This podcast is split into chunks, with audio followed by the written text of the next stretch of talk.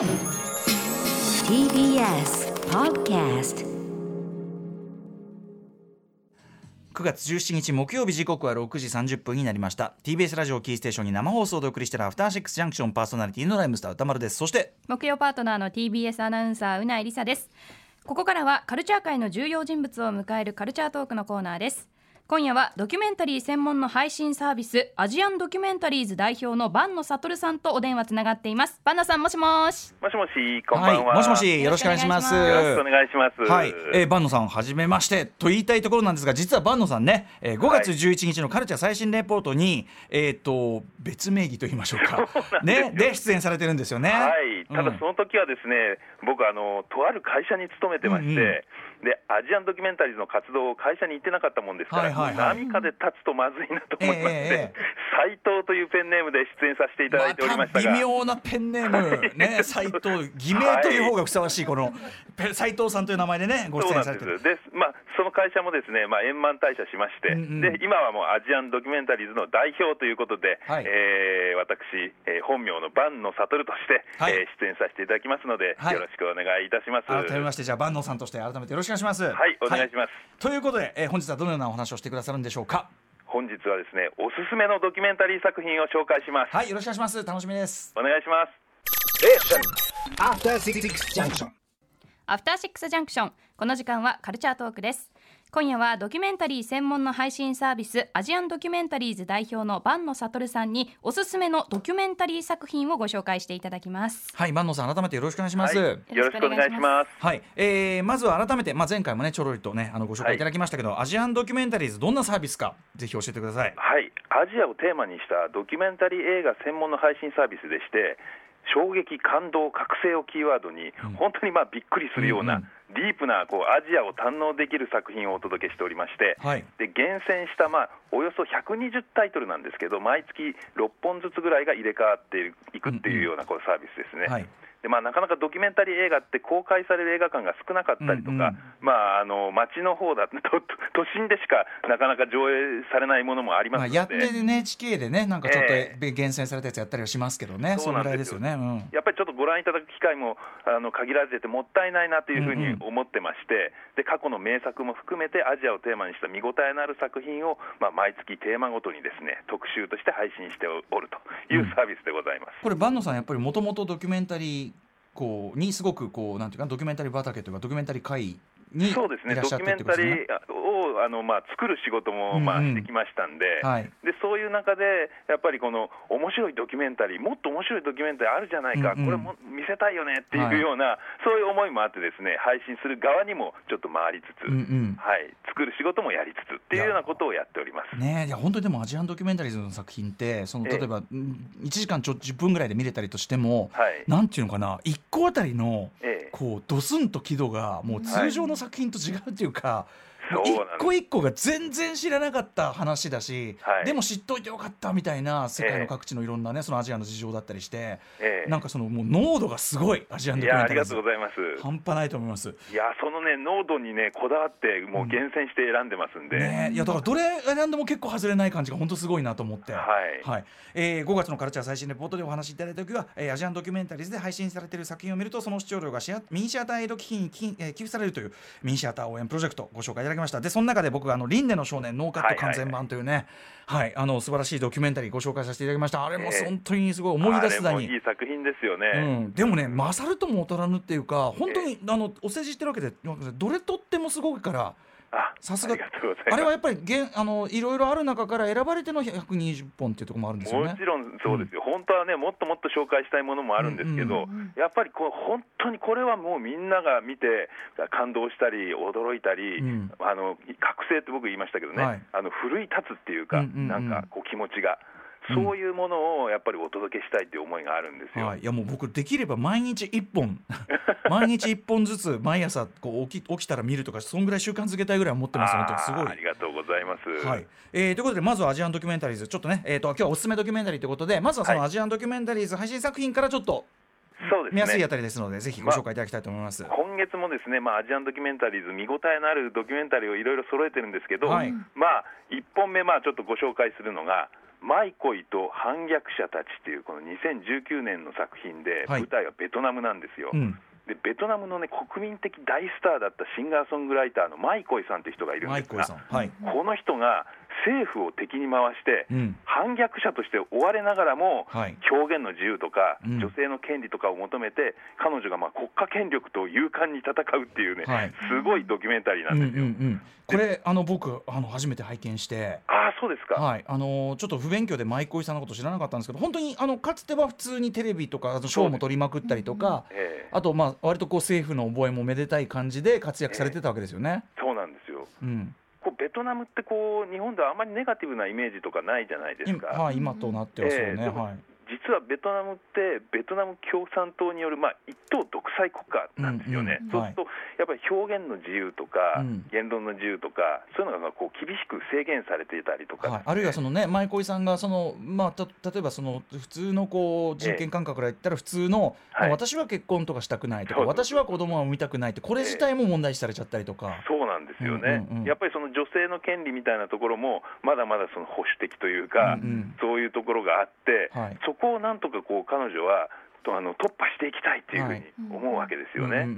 そうそういうこう変わっていく様が、こうドキュメンタリー映画でずーっとこう追いかけられてるっていうのが、これがね、すごい作品なんですよ。僕はだからその先ほどおっしゃった通り確かにベトナムの現状の政治体制とかねその雰囲気って全然やっぱ分かってなくて、ええ。これだけ言論統制厳しい感じとは知らずに、そうようんね。かなり細かくねそのええ通常の音楽の歌詞とかまでええチェックしてるっていうね。そうなんですよ。うんで彼女がまたその最初はだからすごく本当にアーティストとしてごく普通のええこうあの表現の発露として自分の言いたいこと自分の立場っていうのをやってたのに、はいある意味こう弾圧が厳しくなることでどんどんどんどんた、戦いモードになっていかざるを得ないっていうかね。そこがきつくってう。ん。うんでまたそのねオバマが来るっていう時に、はいオバマさんとこう面談してなんとかはい。こうアメリカルートでなんとかこう体制を変えられないかってやるんだけどとか、えじゃあ今度トランプになったら余計厳しくなっちゃって。えそうなんですよね。じゃあどうするとかどんどんねなんかでも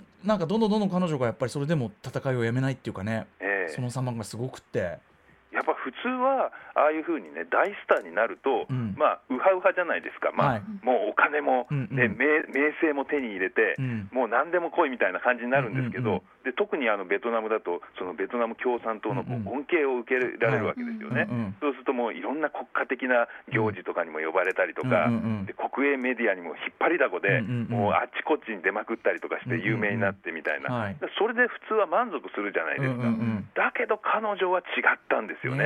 なんかこう、うん。虚しさを感じた、はい。なぜなら表現の自由がないから、言論の自由がないからっていうね、うんうんうん。そのやっぱり自分が表現したい、自分の気持ちを歌に込めて伝えたいっていう、その純粋な思いがね、はい。彼女をあそこまで突き動かしてるっていうところが、はい。本当すごいんですよ。一方ででもさ彼女をサポートする音楽仲間たちで例えばあのサックスプレイヤーの人とかがあのものすごく反骨精神持って協力ししてるんだけど、ええ。でも彼にも家族があって、そうなんですよ、ね。その板挟みになっちゃってとか。ええなんかねそれもすごい。でもそのねレコーディングがあってとか、ええ。結構そこはもうなんか音楽なんていうかなえドラマっていうかバンドの本当にええフィクション見てるようなめちゃめちゃドラマがあって、いや本当葛藤がね、うん。もうひしひしと伝わってくるじゃないですか、はい。だってもうね、あの命の危険も、うん。あのあるような、もしかしたら自分が捕まっちゃうかもしれないとか、はいね、家族もね、危ういかもしれないみたいな、うんうん。そういう状況の中で、でも、この歌を歌う意味はなんだみたいなね、はい。音楽をする意味はなんだみたいなことを、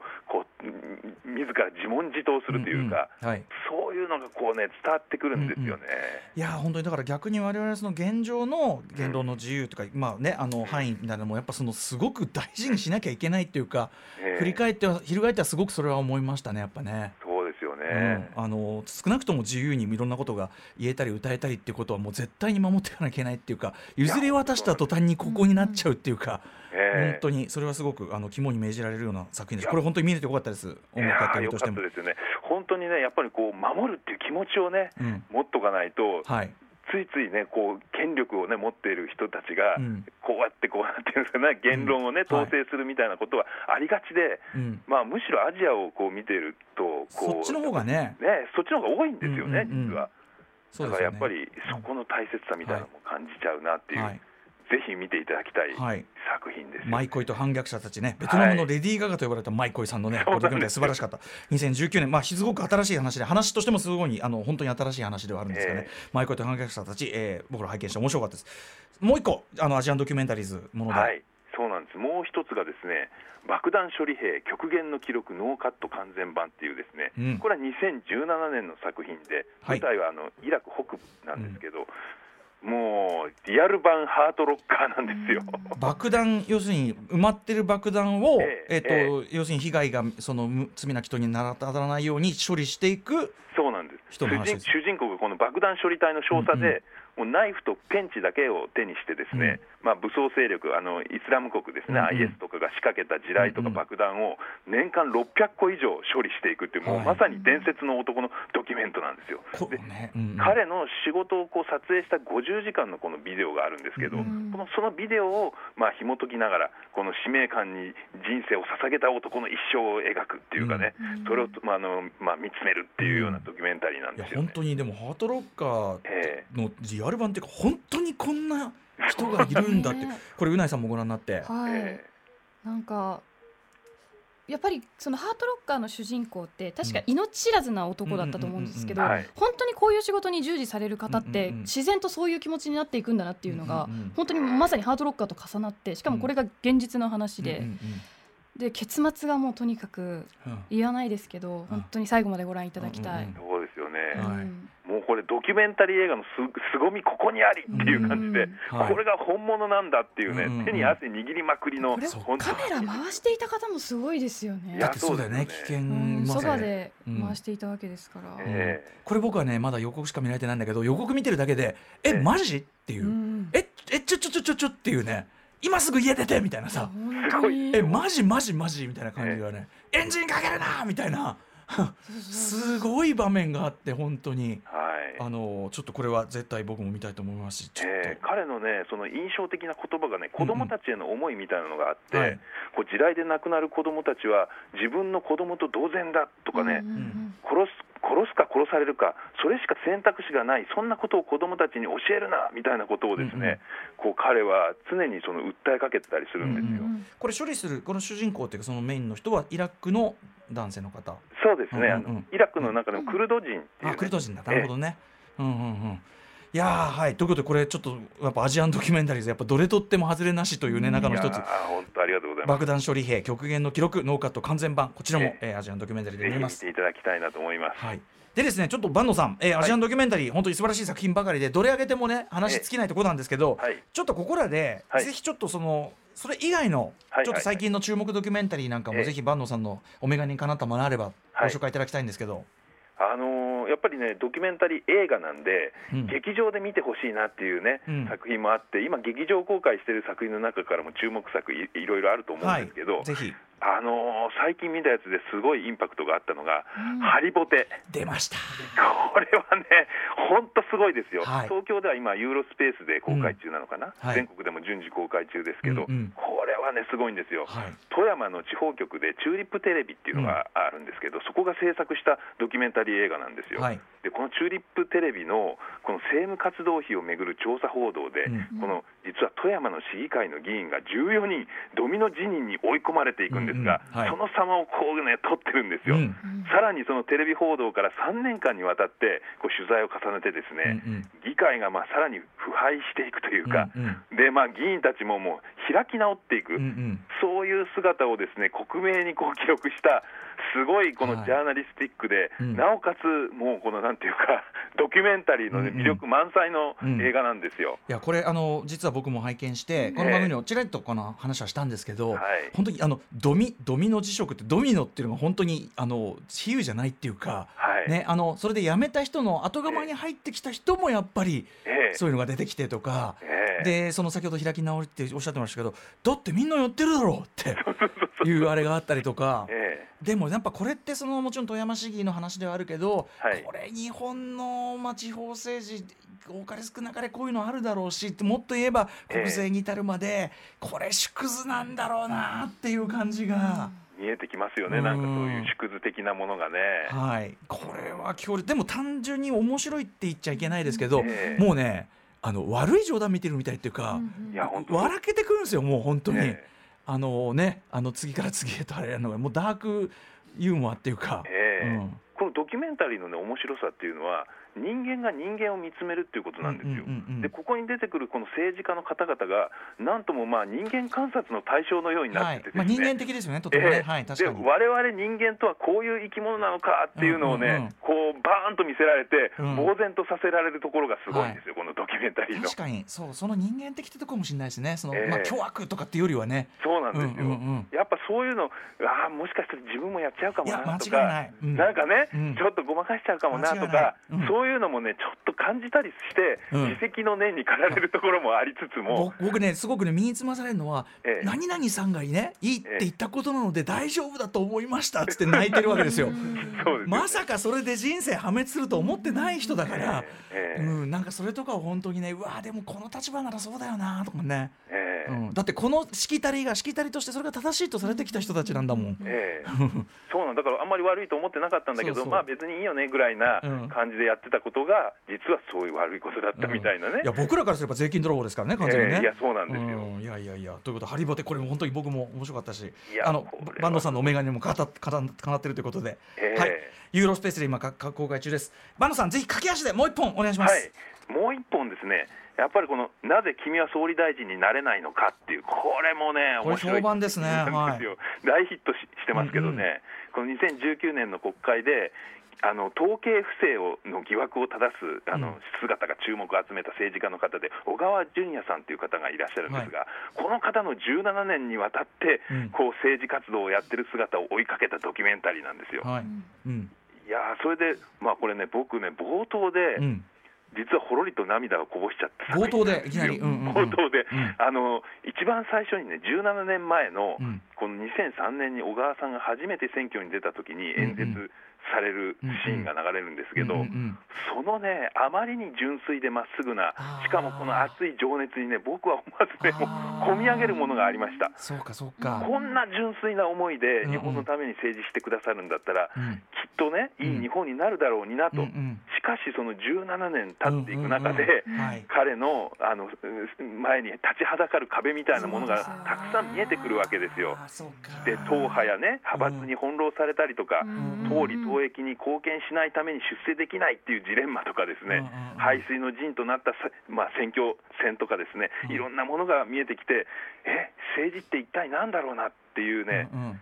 そういうものをね、もうバーンとこう見せられるっていうんですかね。うんうんうん。でその中でこのね一人の政治家がどうやって人間として成長したのか、うん。それとも何かを失ったのかっていうようなね、うんうんうん。そういうものがこう見えてくるんですよね。そうかその17年間のねきっとそのもう佇まいとかもね、え変わってってとこだもんな、ええ。この17年なんていう長さはねドキュメンタリー映画だからこそなってる確かに方でね確かに確かに、ええうんうん、いわゆるフィクションというかね商業映画的なねあのベースのあれじゃできないから、うん。はい。いやこれすごい評判で見たい見たいと思ってるけど今坂野さんの説明いでやー見たい。それだけで鳥肌立っちゃった。今一緒に予告映像も見てたんですけど、なんか街の人に「お前イケメンな顔しやがって心真っ黒やないか」とか声かけられてるシーンもあって。えなんかすごい壮絶、ええこのね小川さんの言葉でハッとさせられたのが、ーうん自分たちが選んだ政治家をバカだとか笑ってるうちは、うん。絶対にこの国は変わらないっていうね、うんうんうんそういうことを言ってるんですよ。で、ああ、いいこと言ってんな、その通りだなってうんうんうん。僕はね、はってその時思わされたんですよ。そりゃそうか。ですよね。我々がまあある意味育てるうんというのもそうだよね。必要ですよね、叩くばっかりそうだね。それはもちろんね、うん。そうだよね。そう。うん。いやじゃあちょっとしてねそういう意味でもちょっとこれは見とかなきゃいけないって感じが、いや、もうね、ぜひ見たいあ、見ていただきたい作品ですよね。うん、でもそのやっぱ彼が一人頑張ってもその政治全体に対する不信とかそれこそ、うん。まあハリボテみたいなことも現実としてあったりするから、えなんか一人で立ち向かうのも大変だし、えそうですようん。ね。そなんかちょっと改めて、はい、これちょっとポレポレ東中野、えー、とシネマチュップ北畑でやってるということなので、はい。えー、坂野さんの紹介も素晴らしいですねこれね。うんあいえい。とんでもないですあっという間にお時間になってしまいました。いということで、えー改めて今日坂野さんにご紹介いただいた作品、えーごおさらいしておきましょう。はい、えーまずアジアンドキュメンタリーズ配信作品からは「マイコイと反逆者たち」そして「爆弾処理班極限の記録ノーカット完全版」です爆弾処理兵極限の記録ノーカット完全版です。そして劇場で現在公開されている作品からはハリボテ。そして今ご紹介しましたなぜ君は総理大臣になれないのか。この4作をご紹介していただきました。はいということで坂野さんあの、はい。今後ともちょっとアジアンドキュメンタリーズももちろんあの、えー、と拝見いろいろ作品も拝見してきますしぜひぜひ。はい、あのご紹介もいただきたいですし、あとドキュメンタリー全体のご紹介もぜひ坂野さんねあのお願いしたいので今後ともよろしくお願いします。はい、よろしくお願いします。ここまでのゲストはアジアンドキュメンタリーズ代表の坂野悟さんでした。ありがとうございました。ありがとうございましたうございました。どうも。どうも。さあ明日のこの時間は歌丸さんが最新映画を評論するムービーウォッチメンです。えー、明日はローランド・エメリヒ監督ねあのディザスタームービー数々のね、えーディザスタームービーで有名なローランド・エメリヒ監督が、えーミッドウェー海戦ね太平洋戦争のもう雌雄を消したというミッドウェー海戦を、えー非常に真面目に描いた。でもエメリヒっぽいところもあるにはあるとかいろんなね、えーちょっとねあと私ちょっとあのーえー日本公開版と、えーか世界公開版のちょっとした違いなんかもね、はい、あったりしますのでそのあたりの話も含めて、えーミッドウェーを評論します。Junction.